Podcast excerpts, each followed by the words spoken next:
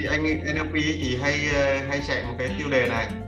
Cái tiêu đề đề trì hoãn bản chất sâu của tính trì hoãn chính là tính an toàn. Có nghĩa là người ta không muốn thay đổi người ta ngại thay đổi. Nguyên nhân của ngại thay đổi năng lực người ta thấp người ta yếu. Hai nữa là cái cái, cái tính hướng nội của người ta cao hơn. À, tính an toàn. Tính hướng nội họ cao hơn à, tính nghi ngờ ra bên ngoài họ nhiều hơn họ không không tin tưởng gì với tất cả những tin gì bên ngoài. Như nhóm chúng nga chẳng hạn không tin vào những cái gì bên ngoài. Nếu như họ chưa trực tiếp thực chứng kiểm chứng Đấy, trùng nước thì là an toàn. Bởi vì tôi chỉ thích những cái gì tôi đang đang làm quen thôi tôi không thích những cái khác tôi không thích những cái mới. Đấy, tôi chỉ cần duy trì thôi. Tôi chỉ cần đều đặn duy trì duy trì. Mỗi ngày tôi chỉ cần 100 nghìn ok thế là đủ. Tôi không cần 500 nghìn của anh chị là 100 nghìn với tôi bởi vì là 100 đó thì tôi quản trị nó quen rồi. Bây giờ bắt tôi tiêu một phát lên 500 nghìn tôi không chịu được. À, không quen với cái việc đó. Thì họ cứ duy trì như vậy. Nên là cái điều này chúng ta hiểu bản chất của tính trì hoãn nó là an toàn. Nó là an toàn. Thì cái an toàn này ấy, nó không phải đơn giản người ta thích an toàn đâu nhé không phải là anh chị thích an toàn hay không thích an toàn. Cái điều này là do chính cái cơ chế não bộ của chúng ta do cái hệ thần kinh của chúng ta.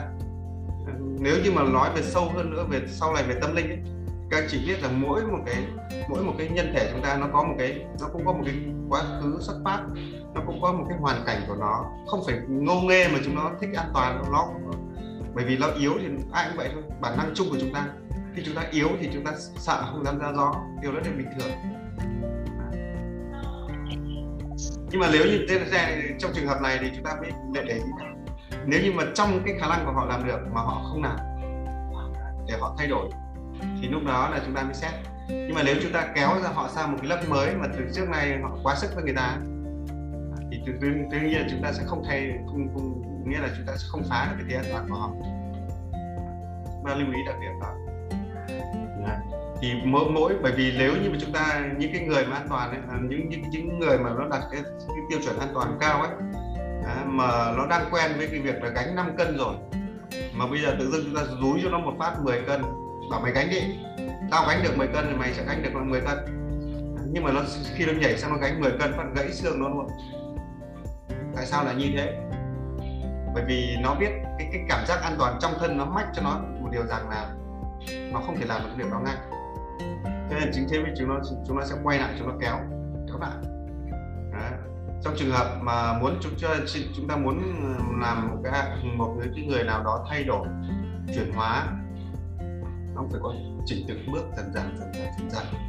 Hôm nay nó là, nó đang gánh 5 cân rồi, mình nhét thêm một cân nữa là 6 ngày mai mình thêm cân nữa là 7 ngày mốt thêm cân nữa là 8 như vậy là trong 5 ngày là chúng ta cũng làm được. À, để mà chuyển hóa một người từ an toàn, từ trì hoãn sang một cái tính chất thì các anh chị nên nhớ tuyệt đối không được nóng vội các anh chị mà nóng vội với cái người mà có tính an toàn cũng một tuổi nó nó sẽ gây ra một cái tai nạn rất là không tốt lắm. Mà khó thay đổi bởi vì bản chất của người an toàn thì khi mà đụng chạm vào cái an toàn của họ lập tức co rúm lại này.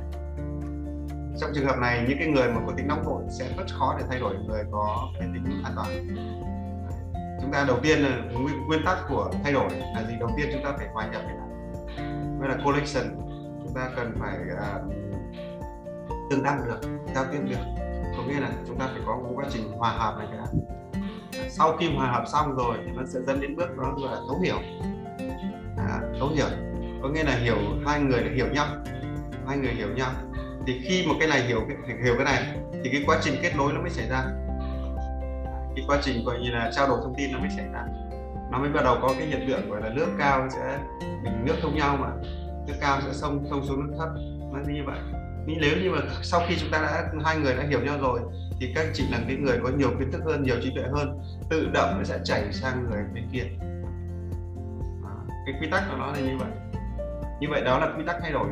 Nhưng trong trường hợp này rõ ràng chúng ta phải nâng cái kiến thức nâng cái trí tuệ nâng cái hiểu biết nâng cái những cái những cái những cái gọi là cái cái, cái chất tốt ở trong con người mình lên để gì cao hơn đối phương và khi chúng ta cao hơn rồi thì tự động nó sẽ chạy sang. Các chị không cần cần phải như thúc ép tự động nó sẽ cái người đối diện của chúng ta họ sẽ tự động nó họ hỏi ta. À, nó là như vậy. Cái quy, quy, quy, quy trình đào tạo quy tắc đào tạo nó là như thế đấy. Nghĩa là nâng cái cái cái, cái, cái khi mà mình có cái tầm gây ảnh hưởng lên thì nó sẽ tốt. Thì đấy chính là cái nội dung chúng ta đụng chạm vào cái chủ đề đó là gây ảnh hưởng này. gây ảnh hưởng là gì? Có nghĩa là làm thay đổi những cái yếu tố bên bên ngoài chúng ta gọi là gây cái từ này thì đến bây giờ thì rất nhiều cả các anh chị à, quan tâm. Đặc biệt à, là trong lĩnh vực về sale kinh doanh đặc biệt là marketing. À, mọi người hay rất quan tâm cái điều này. À, giống như chúng các vị là làm làm sale làm marketing mà các vị không gây ảnh hưởng được thì rõ ràng là có nghĩa là không làm thay đổi gây ảnh hưởng này chính là bản chất của nó là làm thay đổi. Thay đổi người khác thay đổi bối cảnh môi trường thay đổi ngoại cảnh thay đổi bản thân. Thay đổi bản thân cũng là một dạng gây. Nhưng mà thường thường là gây ảnh hưởng sang người khác nhiều hơn. Chúng ta hiểu về cái khái niệm gây ảnh hưởng. Khi nào thì làm cái cái động tác gây cái, cái, cái hiện tượng gọi là gây ảnh hưởng này xảy ra rõ ràng nó là quy tắc bình thống nhau. Đấy, nghĩa là khi chúng ta tớ vẫn dùng cái tư vấn là dùng hai nội dung chính để mà để mà nói với người gọi là gây ảnh hưởng này chỗ này có hai cái điều kiện thường thường là nó xảy ra. Một đó là trí tuệ. Nghĩa là cái vốn hiểu biết cái khả năng hiểu biết tường tận nó cao hơn trí tuệ. Điều kiện thứ hai năng lượng. Năng lượng là cái gì? Năng lượng thì nó rất nhiều cái cái cái, cái từ năng lượng như các anh chị nhé à, ờ, tiền bạc cũng là một dạng năng lượng. Sức khỏe chúng ta cũng là một dạng năng lượng cái máy móc của chúng ta cũng là một cái dạng năng lượng. Trong trường hợp này mình rút ngắn gọn lại mình bảo là có hai thứ để nó thay đổi cái khác. Một là trí tuệ hiểu biết. Đó là giá, giá trị về tinh thần. Hai đó là năng lượng. Mình gom gom lại cái năng lượng. Khi khi hai thứ này chúng ta đầy lên cao hơn so với những cái môi trường chưa đến, đến chúng ta đến cao hơn so với những cái người đứng bên cạnh chúng ta thì tự động nó sẽ gây làm cho những người khác muốn đi theo chúng ta. À, muốn nghe chúng ta muốn học của chúng ta. Đó. Thì bản chất của nó gây ảnh hưởng chính là là nó là như vậy. Chứ không phải là gây ảnh hưởng là gì? Là là là vác ờ, vác quảng cáo đi và ô tôi là một chuyên gia sinh sắc đây. Ô tôi là một nhà đào tạo đây. Ô tôi là một cái này đâu. Quy tắc gây ảnh hưởng là không phải là như vậy. Đó thì cho nên là trong trường hợp này nó sẽ có cái trường hợp là có những cái người mà người ta gọi là gây ảnh hưởng tự nhiên. Ờ, Nhưng có những người người ta gọi là gây ảnh hưởng một cách uh, người ta gọi là cưỡng bức. Cho nên giữa cái hai cái nhóm vân tay các sau này các anh chị sẽ chạm vào khái niệm một chủng VKM và một chủng VKP chủng VKP thì nó gây ảnh hưởng một cách tự nhiên. Thằng VKL thì là phải có tác động. Tại sao lại như thế? Sau này cái những cái khái niệm nó rất là tinh tế trong trong trường hợp đấy. Lúc này chúng ta mới tìm hiểu ra tại sao uh, cả hai thằng này một thằng mắt vân tay nó chỉ nó tròn xoe một thằng là tâm ở trong nó chỉ méo một chút thôi. Đấy, và thậm chí tâm trong nó dài một xíu thôi. Mà một thằng thì tự động có người tìm đến. Một thằng thì là phải đi coi như là chào mời đi hô hét khách hàng. À, rõ ràng là hai cái hành vi đó nó là một trong cái, cái nó khác rất là khác nhau. Đấy. thì chúng ta lúc, lúc, lúc này chúng ta mới tìm hiểu rằng là tại sao lại có người người ta tự cứ thích tìm đến người ta chơi. Còn những cái người có những một số người khác là cứ phải đi coi như là gây ảnh hưởng cho người khác thì người khác bị ảnh hưởng. Cái từ gây ảnh hưởng này. Cho nên là khi mà chúng ta muốn gây ảnh hưởng cho người khác ở trong trường hợp này chúng ta học được bài học.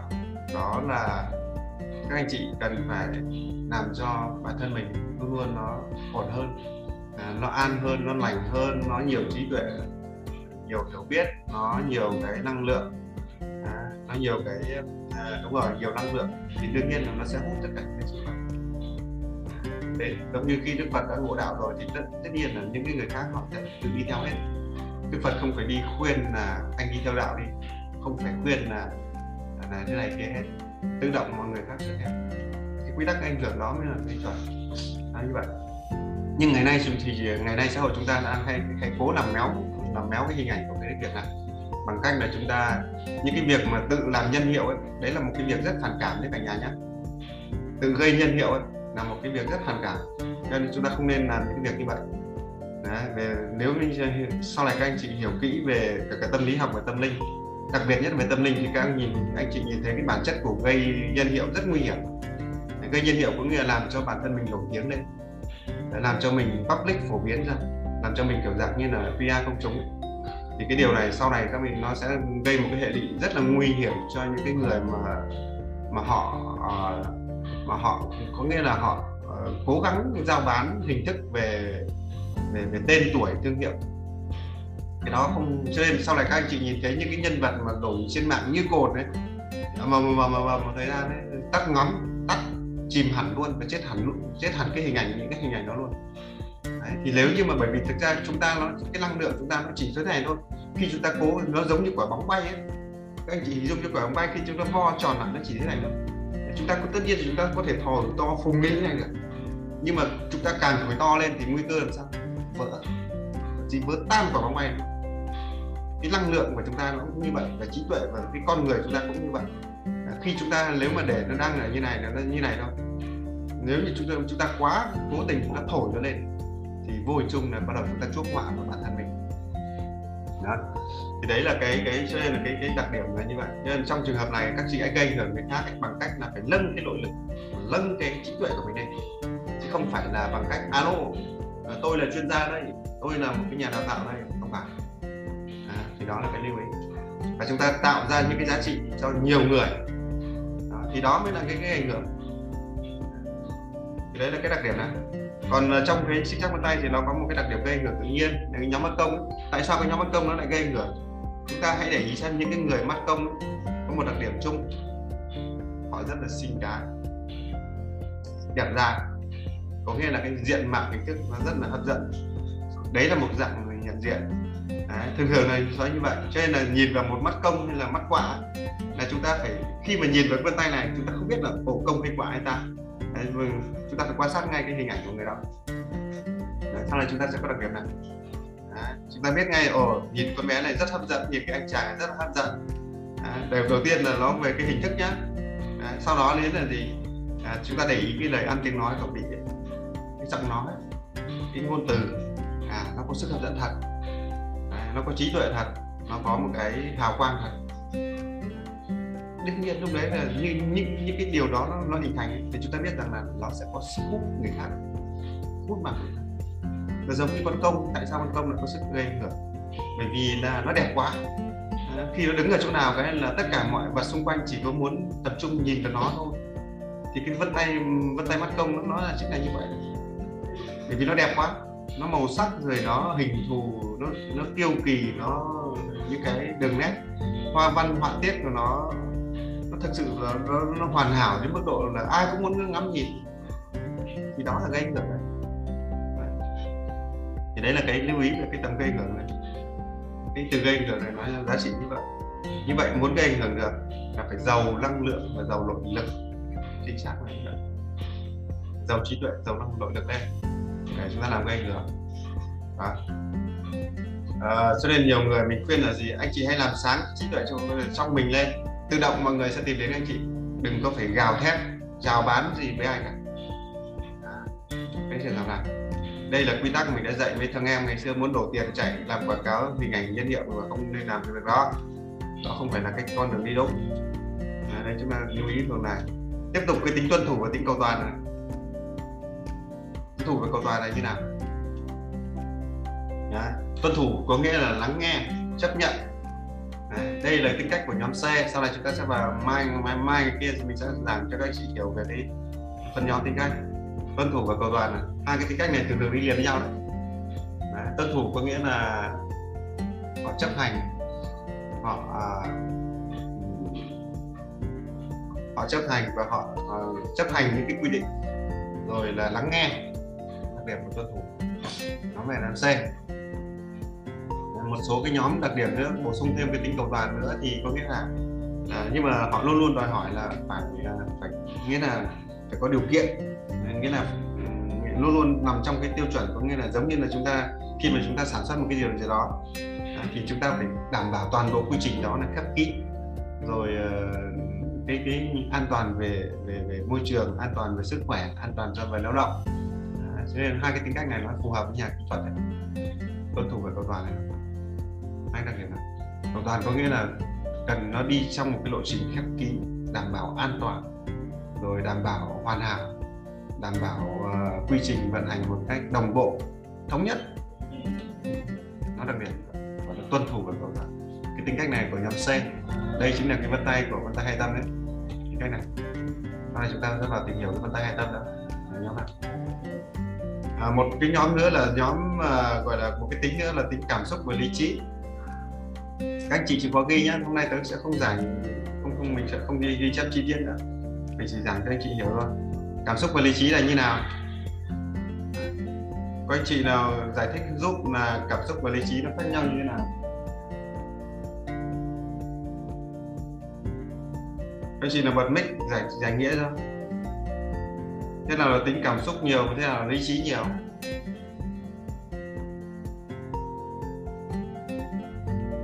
mình có ai ra hand giúp cái dạ em chia sẻ. Dạ em tú nè. Ờ. Tú hả? Dạ thêm thêm hiểu là cảm xúc là khi mà mình uh, giao tiếp bên ngoài mình bị tác động bởi môi trường bên ngoài rất nhiều. Ví dụ như mình uh, uh, cơ bản nhất là mình uh, dễ xúc động hay mình dễ bị dẫn dắt bởi người khác và uh, cái cái điều đó mình đưa ra những cái quyết định nó rất là nhanh chóng mà có thể mình hối hận. Sau đó còn lý trí là cái người mà họ phân tích uh, đúng sai rõ ràng uh, thì họ mới hành động. Thì uh, cũng có đôi khi thì nhiều khi họ cũng quá cứng nhắc trong cái việc mà lý trí đó thì cái quy tắc đó của họ. Cho nên là đôi khi cái sự thành công nó cũng uh, đến với họ chậm hơn họ vụt mất cái cơ hội có cái phân biệt nào giữa cảm xúc và lý trí? Để dấu hiệu nào nhận biết được là cái cặp này thường thường đi đi liền với nhau? Thì chúng ta khi nhận xét một ai đó ồ cái người này rất là lý trí à, cái anh này rất là cảm xúc. Ví dụ vậy. Nếu mà phân biệt uh, bề ngoài thì ví dụ như người lý trí thì họ giống như là nguyên tắc hơn. Ừ. lý trí đương nhiên là nguyên tắc rồi đúng không? Làm việc theo kế hoạch đúng không? Là không có dễ chịu đúng không người ta phải có tiêu chuẩn đúng chưa? Dạ. Người lý trí thường là như vậy đúng không? Còn dạ. người cảm xúc thì sao? Xúc họ cởi mở họ dễ chịu. Cái bề ngoài Thế chắc cái cảm xúc này đấy là một trạng thái cảm xúc tiêu, tiêu tích cực. Nhưng còn xúc cảm xúc tiêu cực thì sao? Họ ủ rũ đúng không? Họ dễ nóng lẩy này họ dễ bực tức này đúng không? Họ dễ tỏ ra thái độ là thích hay không thích đúng không? Đó là đấy là người gọi là người gọi là cái cảm nhiều cảm xúc nó là như thế đúng không? Đó. Vấn đề chúng ta cần phải phân biệt ra. Vậy thì cái đây này trong trường hợp này cái cặp này nó liên quan đến cái lý trí. Thường thường là chúng ta hôm trước chúng ta đọc nghe nó là nó cái đặc điểm của cái tính cách của người làm trái nó sẽ nhiều hơn. Và cái tính cách và cảm xúc này nó sẽ thiên về cái người làm phải nhiều hơn. Nhá à, cái đặc điểm này. Vậy thì bây giờ hiểu thế nào là gọi là trường hợp như của tú là cũng ok cũng thấy rồi đấy nhưng mà chúng ta cần muốn làm nó ngắn gọn nó đơn giản nó cô đọng hơn một chút dễ hiểu hơn. Để chúng ta nhận diện. Thế nào là người cảm xúc? Em nga. Ở nga. À, theo em hiểu thì cảm xúc đó là những cái ờ, rung động và cái phản ứng đối với các tác động ở bên ngoài. Rồi. Còn cái chúng ta từ từ đi nhá. Chúng ta đang nghiên cứu một con người đấy. Chúng ta sẽ tìm hiểu rằng những cái cái, cái vận động bên trong của nó như là chúng ta hay để ý bên, bên trong. À, bây giờ chúng ta sẽ xét hai cái hình tượng. Đây là trái tim đúng không nhỉ? Vâng. Đúng không? Đây là cái cái đầu đúng không? À, đúng nếu thế là dễ hiểu. Có những người làm việc theo trái tim có nghĩa là cái trạng thái tim của họ phập phồng lên xuống này, đúng không? À, họ ra họ hay phụ thuộc vào cái trạng thái của quả tim của họ. Nhưng có người làm việc bằng cái đầu có nghĩa là họ không phải là làm mọi thứ bằng cái kiến thức bằng kinh nghiệm bằng cái sự phân tích. Đó. như vậy là chúng ta nhìn ra hai cái trạng thái này dễ hơn đúng không đúng đó nó là như vậy. Thì cái trường, trường hợp là quay lại tôi giảng cái mà quên quên mất. Ok để nhường cho nga nói lốt. Nga được vậy còn cái à, lý trí đó là cái sự cái sự nhận diện sự nhận diện à, dựa trên cái sự phân tích à, logic rồi có dựa trên các thông tin ấy ạ thì đúng rồi. có căn cứ có chứng cứ có dữ liệu đúng không? Vâng ạ. Chứ không phải là là, là là cái trạng thái coi như là, là thích một phát lên trời hái hái sao đúng không? Vâng ạ. Đúng không? Người cảm xúc thì anh thích em là chờ lúc nữa anh lên trời anh hái sao cho em đúng không? Cảm xúc. Người lý trí đúng không? Giả dép cho ông đi về đúng không? Có yêu không? Không yêu đúng không? Giả dép cho ông đi về. Đúng chưa? Đó. Cùng một cái hành vi yêu thôi nhưng mà hai cái trạng thái là khác nhau. Đấy. vậy thì một người là họ sẽ căn cứ cái lý này. cái lý là một trí trí là trí tuệ lý là lý luận lý kiến thức kinh nghiệm còn cái này nó nó cái cái phần cảm xúc này, này chính là nó là là một cái trạng thái của cái um, xúc giác à, cái cảm cảm giác trong cơ thể của chúng ta. Hai cái trạng thái này cảm xúc và lý trí. Đó. thế thì trong vân tay các chị có kinh nghiệm rồi biết là chủng vân tay nào nhiều cảm xúc không? VKP E là nhiều cảm xúc cảm xúc của E thì nó dễ lộ ra thôi nó dễ nhìn thôi. Còn chúng A A nó cũng có nhiều cảm xúc đấy chứ vâng. chúng nước có nhiều cảm xúc luôn đúng không? Đấy. E là nhiều cảm xúc nước nhiều cảm xúc nước ngược có nhiều cảm xúc không? Có. Rất nhiều nó dựng sóng lên được mà rất nhiều. Nhưng cảm xúc của ngược thì rất dễ có nguy cơ rơi vào trạng thái gọi là nóng giận. Đấy cảm xúc. Còn lý trí thì vân tay nào nhiều nhiều lý trí? À, đại bàng một tâm thì nhiều lý phải vào một tâm VKS đúng không? Vâng. S lý trí phải là đầu bảng phải là VKS đấy nó là lý trí. Đấy. nhóm đại bàng này thường thường nó lý trí hơn. Đặc điểm. Đặc điểm cấu trúc này. Thì đó là cái chúng ta nhận diện ra cái cảm cảm xúc và lý trí. Đấy, điều này nó cũng liên quan đến vấn đề cuộc sống. Đấy, nếu mà chúng ta làm kinh doanh ấy mà là ông cảm xúc nhiều quá có ổn không? Bán nhà đi không, không kịp đúng không thất bại nhỉ. đúng không? Ra hội đa cấp chúng nó hô bài vài lần thế là về nhà bán nhà đi ra mua hàng đúng không? Vâng. cảm xúc mà. Đấy. như vậy nhưng mà trong vậy thì đặt cảm xúc ông cảm xúc là trong môi trường nào đó phù hợp? Marketing đúng không nhỉ? Đúng không? Sáng tác sáng tạo văn chương nghệ thuật rồi là truyền động lực đúng không? Đó thì chúng ta ứng dụng này trong cái vấn đề cuộc sống này như vậy. Marketing thì hợp với người làm cảm xúc, marketing truyền thông ấy. Rồi là truyền động lực. Những nhà truyền cảm xúc, cảm hứng là cần phải có cái này. Rồi là, xem là cảm xúc cái này cần cho những người. Rồi là những cái người làm về công tác động viên. Tổ chức công đoàn cũng cần cái mỗi người làm chút công đoàn cũng cần đấy.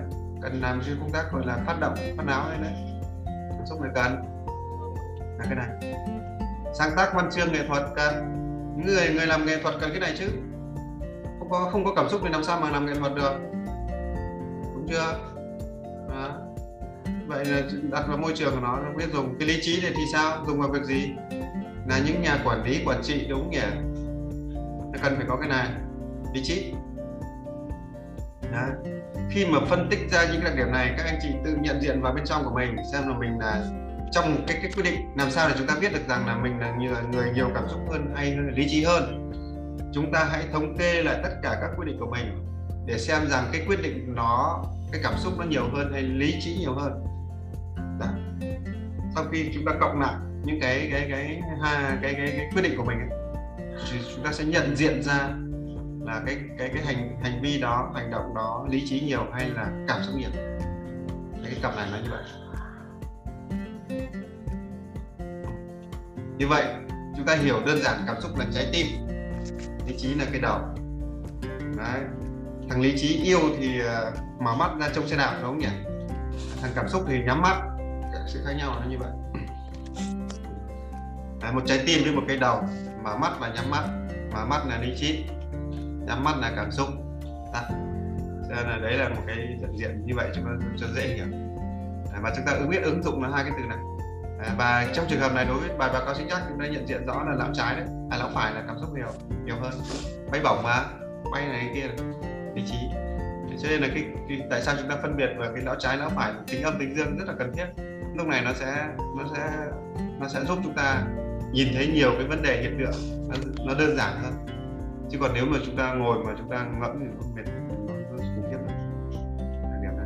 Ok như vậy xong cái cặp cảm xúc và lý trí các anh chị nào hỏi thêm thì chúng ta ra hen. Cái, cái, cái câu chuyện này nó diễn ra hàng ngày cuộc sống rất là nhiều đấy. Cảm xúc và lý trí này các chị nào hỏi thêm về đặc điểm này không? Trương hôm nay định hỏi thêm đúng không? Trương là người cảm xúc hay lý trí? À, cả hai. Cháu là người cảm xúc hay lý trí? Đố dạ, biết. cả hai cảm xúc nhiều cháu nha tuổi của cháu là nó cảm xúc chưa? Tuổi của cháu thì cảm xúc nhiều hơn. Nó tùy theo tuổi đấy cả Dạ. nhà nhá tùy theo giai đoạn độ tuổi. Dạ. Những cái người Càng mà những cái người mà thường thường càng trẻ càng cái vào độ tuổi trẻ thì tính cảm xúc nó càng chi phối cao này. Nhưng mà bắt đầu càng về dần về sau về già thì cái tính lý trí nó càng chi phối nhiều hơn. Chưa như vậy các bạn trẻ mà trên 30 ấy, thì cái cảm xúc này nó sẽ chi phối nhiều hơn đấy. Trên 30 nhé từ 30 đổ hất về về trước. Thậm chí từ 40 hất trước. Cho nên cái tuổi mà bắt đầu tuổi trưởng thành thì phải chính xác phải ghi nhận bắt đầu từ tuổi 40 bắt đầu mới có tuổi trưởng thành. Chứ còn trước đó là chưa có tuổi trưởng thành đâu.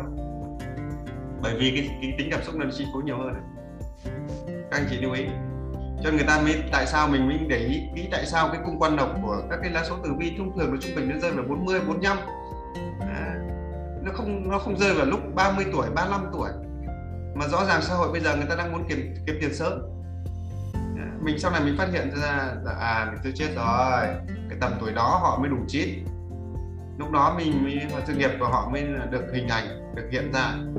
Chứ còn trước đó là họ phải làm những cái việc ờ, nó gọi là bị lô lệ cho những cái họ bị, bị, bị gọi là mất thời gian họ dành toàn bộ thời gian để lo cho toàn bộ những cái những cái quá khứ của họ. Rồi là những cái vấn đề đi theo đeo bám người ta. À, cho nên ngoài 40 tuổi người ta mới tắt người ta mới bắt đầu người ta hình thành được cái tính độc lập của họ họ bắt đầu mới vào cái công việc chính của người ta. Đấy, mình hiểu cái nghĩa nó như vậy mình bảo ờ thì ra nó là như vậy. Thì cái điều này nó ứng dụng trong cuộc sống của chúng ta rất là tốt. Đó là gì? Để chúng ta muốn làm sự nghiệp lớn của mình ấy, thì ngoài 40 trở ra đó mới là thời điểm chuẩn còn nếu trước đó nó chưa có một cái chúng ta chưa làm được cái gì nó lớn lao trong cuộc đời này bình thường.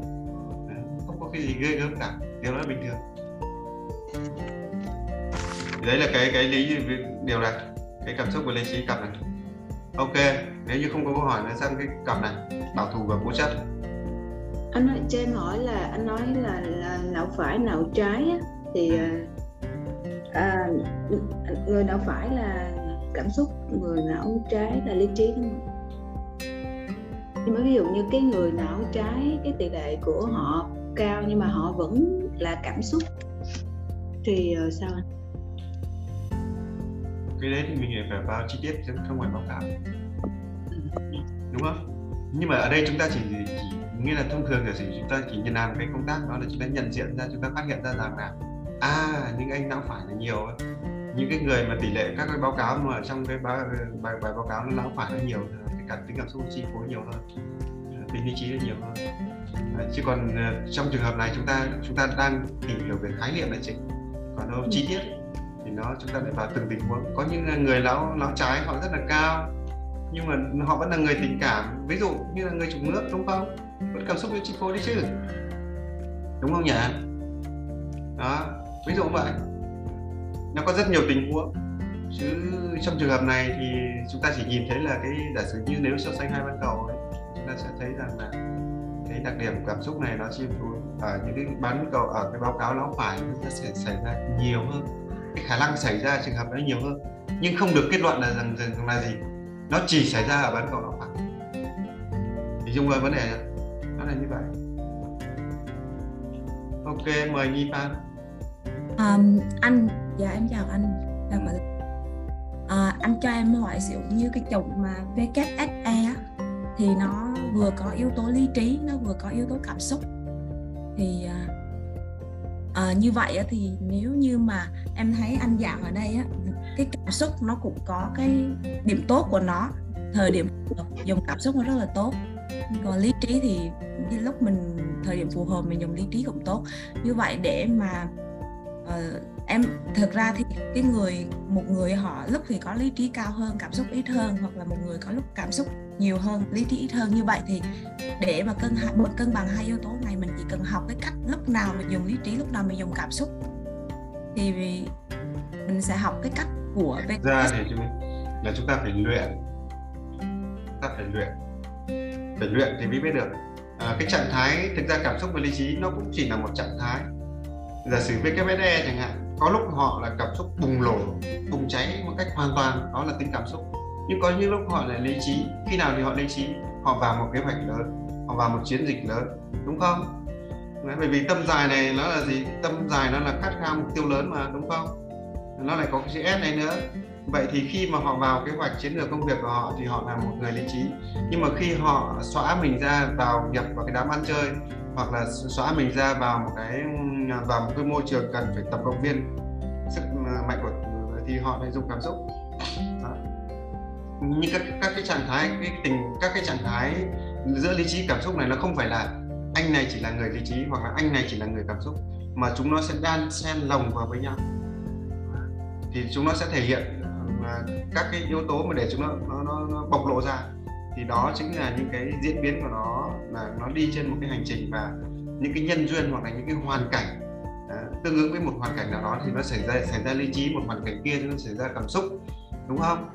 À, thì cho nên là chính vì thế chúng ta tại sao chúng ta phải rất cần cái việc luyện tâm của mình để nhận diện ra khi nào chúng ta biết dùng của lý trí mà khi nào chúng ta biết dùng cảm xúc đúng không? Chứ còn nếu không cái bản năng của chúng ta nó nó, nó gọi là cái bản năng chúng ta nếu chúng ta không có cái gọi là cái công tác on off ấy là chúng ta sẽ lúc nào chúng ta cũng dùng cảm xúc thì chúng ta accident đúng không? Mà dùng lý trí quá thì cuộc đời là ông nhàm chán chẳng có thú vị gì cả. Đúng chưa nhỉ? Đấy, do vậy là chúng ta lúc này chúng ta phải biết phối hợp với chúng với nhau. À, lúc này thì lý trí lúc kia cảm xúc. Nó như vậy. Đúng không? Nó không phải là một mà một người đâu cho nên chúng ta đừng có trong trường hợp này thì chúng ta sẽ hiểu rằng tại sao chúng ta không nên dùng cái tâm phân biệt. Ấy. có nghĩa là đừng đi vào kết luận dán nhãn vào một cái gì cả đó cả bởi vì tất cả chúng là đều chuyển động và chúng trên một cái hành trình. Chứ không có một cái gì đó đứng ở đó mãi. Cho nên lúc này các vị mới hiểu tại sao tướng số tử vi các thể loại mà các vị cứ ngồi phán người ta một cái góc độ đó. Nó không đúng, bởi vì nó là trên cái hành trình cơ mà. Chứ nó có cả cái sinh chắc vân tay này cũng vậy nó tất cả là trên một hành trình ấy. Chúng ta không được kết luận là người này là người cảm xúc người kia là người lý trí. Không. Chúng ta chỉ nói như này mới chính xác hơn này khi nào thì người cảm xúc hơn được khi nào mình là người lý trí hơn. À, thì lúc đấy nó, nó chúng ta sẽ thấy nó rõ. Ổn ok. Cảm xúc và lý trí là như vậy. Bây giờ chúng ta tìm hiểu sang cái cặp của bảo thủ và cố chấp. Ai cao này? Anh chị nào có có cái hiểu về cái, cái cặp này? Bây giờ 6 giờ 07 chúng ta sẽ học thêm 10 phút nữa. À 10 phút nữa. 6 giờ 15 chúng ta nghỉ anh chị nào có cái, cái hiểu về cái từ bảo thủ và cố chấp này cặp này bảo thủ có nghĩa là bảo vệ. Thủ là thủ vào trong là, là có nghĩa là quay vào trong. À, bảo vệ cái bên trong thì gọi là bảo thủ. Nghe từ bảo thủ nó có vẻ nó hơi phản cảm lắm. Bởi vì là chúng ta sẽ đặt cái trạng trạng thái này nó một cái cái tâm à, chúng ta đặt cho nó một cái cái cảm nghĩ à, thông thường là không tốt lắm. Cái từ bảo thủ này đấy, là cố chấp. Bản chất bảo thủ nó cũng gần với tính phòng thủ đấy. Cái bên này. Bảo thủ với phòng thủ gần rất là gần nhau. Nó chỉ khác nhau thôi một chút thôi. Có ai phân biệt được giữa bảo thủ với phòng thủ là khác nhau như nào không? Bảo thủ và khác và phòng thủ nó khác nhau như nào? Ừ, cho em phát biểu ạ. Ờ, được. Dài khen lên em à, dạ. À, em theo em nghĩ là bảo thủ nghĩa là họ không có cái năng lực uh, thay đổi họ khó thay đổi ạ. Uh, trước cái sự tác động của người khác thì họ sẽ giữ luôn luôn giữ cái quan điểm cái ý kiến của mình dựa trên cái kiến thức và hiểu biết của mình. Còn phòng thủ nghĩa là cái giai đoạn ban đầu là họ phòng thủ khi tiếp xúc với cả một thông tin hoặc một người mới ạ. Đúng rồi. Chính xác. Như vậy là bảo thủ và phòng thủ khác nhau về cường điệu đúng không? Và tính chất đúng không? Đấy, thằng bảo thủ này này từ bảo này này là bảo vệ đúng chưa? Dạ. Có nghĩa là trước sau họ vẫn họ vẫn nắm họ vẫn nắm chặt cái cái cái quan điểm đó. Họ vẫn giữ chặt cái quan điểm thái độ đó. Họ không có cái gì thay đổi cả đúng không nhỉ? Đấy, nhưng còn cái từ phòng này đây này.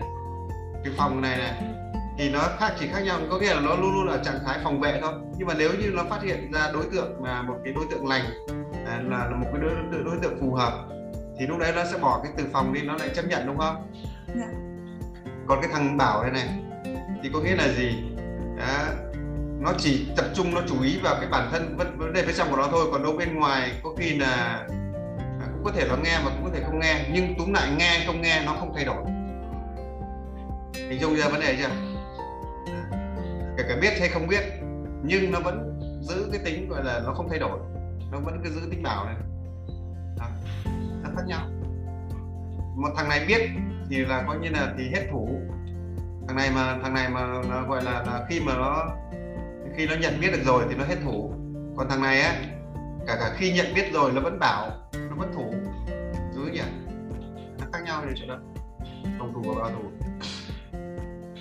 vậy thì khi nào một người ok như vậy là nguyệt nói như vậy là cũng tương đối rõ rồi đấy. Khác sự khác nhau.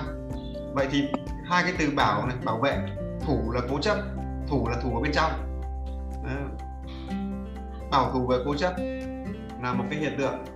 Vậy thì bây giờ chúng ta đặt ra khi nào một người có tính bảo thủ đúng không? Câu chuyện đặt ra là khi nào thì họ tại sao tại sao họ bảo thủ? Và khi nào thì họ bảo thủ? À, nhưng mình phải hiểu cái đặc điểm này. À, thủ là giữ đúng không nhỉ? À, bảo vệ cái cái cái cái cái cái cái gọi là cái cần giữ đó bạn nào bạn nào bật mic nhỉ? Bạn nào hỏi nhỉ?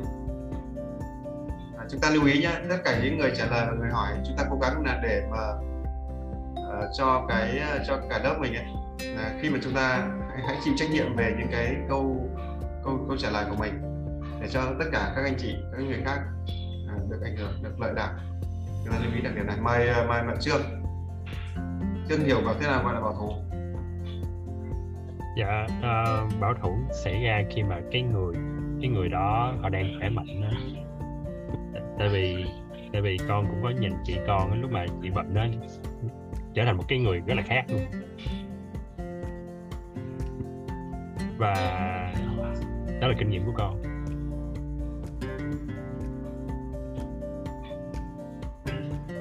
Ok. Rồi thì đó là trường hợp cái ý kiến đấy của ý kiến của của bạn uh, trương. Đúng lại là bây giờ chúng ta phải nhận diện ra khi nào một người bảo thủ. Đó, khi nào thì một người bảo thủ và khi cái hiện tượng bảo thủ là nguyên nhân cái nguyên nhân mà tạo ra bảo thủ này là là sao? Là từ đâu? Dạ em em à, dùng điện thoại nhưng không có cái dây hen này ok được. À, khi mà cái người mà biểu hiện của người bảo thủ đó là thứ nhất là họ cần bảo vệ tức là họ cái non yếu là một này. Đúng rồi non yếu chính xác. Thứ hai thứ hai là cái nội lực thấp ấy ạ. Đúng rồi. Thì lúc đó là những người này là cần bảo vệ. Đấy là Vâng. hai ý kiến của em ạ. Dạ. Đúng rồi chính xác. Thế thì chúng ta phải hiểu nếu như chúng ta cứ nghĩ cái bảo thủ là một cái tâm lý tiêu cực điều đó không ổn các, các chị nhé. Bây giờ chúng ta phải tìm hiểu nguyên nhân tại sao mà một người này họ bảo thủ. Thì cái từ thủ này là giữ là không thay đổi. Đó. Thì cái hiện tượng của một người thủ là như nào? Đấy, như ai vừa chia sẻ có mấy dấu hiệu. Một đó là trạng thái non yếu đương nhiên vì yếu thì người ta mới phải thủ. Giống như hai chúng ta đọc các cái chuyện ờ, trong các cái chuyện ờ, từ lịch sử ngày xưa về các cái trận ờ, những cái những cái trận chiến tranh. Thì một cái thành, một cái thành khi nào họ vào thủ bởi vì nó yếu.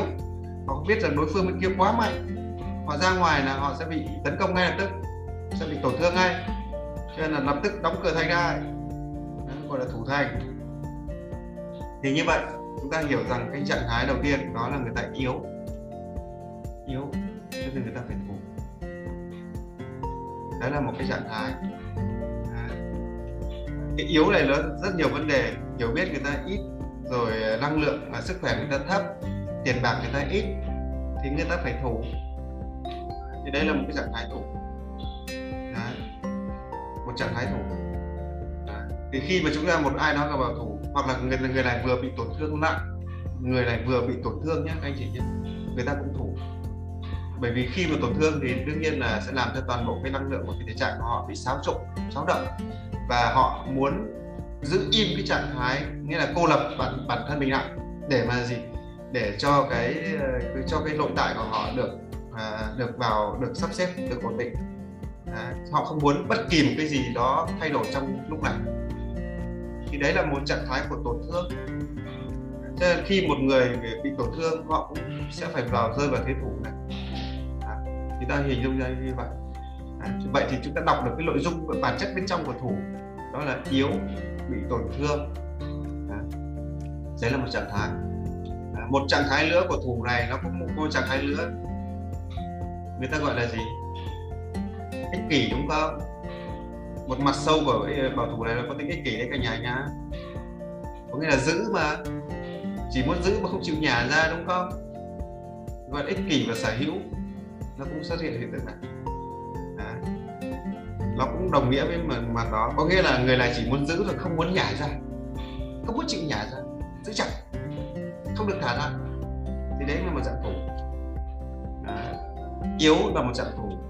Xáo trộn xáo động là một dạng thủ bất bất an bất ổn thì người ta cũng rơi vào thì người ta quay về thế thủ.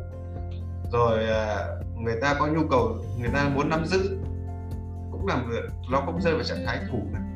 Thì cái người mà có tính ích kỷ nắm giữ ấy thì cái tính bảo thủ nó nó, nó tăng cường độ này lên. Đấy, cường độ tăng lên. Còn đâu người tổn thương ấy thì họ chỉ thủ khi mà họ bị yếu rồi còn đâu khi mà họ đã tự bảo vệ được mình rồi thì họ sẽ hết tự bảo. Họ sẽ hết thủ còn người yếu cũng vậy người yếu mà khi họ có thêm được trợ lực hoặc là khi họ năng lượng của họ lên cao đủ rồi thì nó họ hết. À, nó sẽ xóa được cái tuổi của người đi. Trong trường hợp này à, chúng ta phải tìm hiểu xem cái nguyên nhân của cái đối phương ấy nó là nguyên nhân nào. Đấy năng lượng yếu sức khỏe yếu họ bị tổn thương à, họ hoặc là họ nắm giữ họ muốn nắm giữ một cái gì đó quá lâu thì nó sẽ sinh ra tình cảm bảo thủ bản chất của nó là bảo vệ thủ thế. Bây giờ làm sao để phá cái thế bảo vệ thủ thế này? Bằng cách là nếu họ bảo thủ đúng không? Không phải là bảo là mày tính bảo thủ của mày rất là xấu trì trệ là thế này ích kỷ. Chúng ta phê phán thực chất cái phê phán không làm cho người khác thay đổi được quý vị nhé chỉ làm cho tình huống tệ thêm xấu thêm. Đó. trong trường hợp là khi chúng ta phát hiện ra một ai bảo thủ thì chúng ta lại phải làm thay đổi khác cơ chúng ta phải nâng đỡ à, chúng ta lại phải nhẹ nhàng chia sẻ là chúng ta phải giúp đỡ. Thậm chí khi giúp đỡ, người ta cũng không nhận đâu. Nhưng mà lại chúng lại phải làm cái việc là âm thầm giúp đỡ. Thì khi mà được người, cái người này được giúp đỡ, người ta được vun bày, người ta thấy không còn coi như là cái trường hợp nữa của bảo thủ các nhà phân tích thêm nó còn vừa phát hiện ra thêm, là cái người đó cảm thấy không an toàn. Thì họ không rơi vào thế bảo thủ. Không an toàn là giống như chúng ta đi đêm ấy. đi tối chúng ta không có đèn pin, là chúng ta phải vào thế thủ hoặc là hoặc là cái bản năng của chúng ta khi mà đứng trên độ uh, đứng trên độ cao uh, hoặc là có một nguy hiểm xảy ra thì thân thể chúng ta sẽ tự động co rúm lại. À, giống như cái động tác của người uh, giống như cái cái cái cái, cái động tác của người uh, lái xe chẳng hạn. À, thì thông thường khi mà chúng ta gặp một cái bất an bất an toàn này thì cơ thể chúng ta có một cơ chế tự động co rúm này nè co rúm này nè à, thì đấy là đấy là một cái dạng thế thủ như vậy là khi mà mất an toàn môi trường bên ngoài cũng làm cho người ta trạng thái thủ. Nhưng mà trạng thái đó, đó chỉ là một trạng thái ngắn thôi. Có nghĩa là xảy ra trong một thời điểm ngắn thôi thì nó không có thủ. À, trong trường hợp là nếu chúng ta phát hiện ra những cái người mà có gọi là có, nhưng mà có tính bảo thủ thì khác. Tính bảo thủ thì nó nghĩa là nó cái tính đó nó xảy ra thường xuyên. Thì nó chúng ta gọi là tính. Có nghĩa là nó phải xảy ra một giai đoạn một cái một cái chu kỳ thường xuyên và nó lặp lại thường xuyên thì đó chúng ta mới gọi là tĩnh à, thì những cái người mà có đặc điểm này thì nó sẽ có dấu hiệu là gì? À tổn thương thấp dễ bị tổn thương hoặc là năng lượng họ thấp hoặc là, là tinh thần họ thấp túm lại là họ yếu. Yếu thì mới mơ vừa thế thủ thì bằng cách là gì? Lân đỡ cho người ta giúp đỡ cho người ta tạo điều kiện cho người ta. Sau khi một thời gian rồi họ hết yếu rồi thì mình chẳng cần bảo thì họ vẫn thì họ cũng hết thủ chúng ta lưu ý là điểm này thì đó là cái cặp bảo thủ cố chấp thì bảo thủ khi mà rơi vào bảo thủ thì nó sẽ đi liền với cái cố chấp này ngăn tức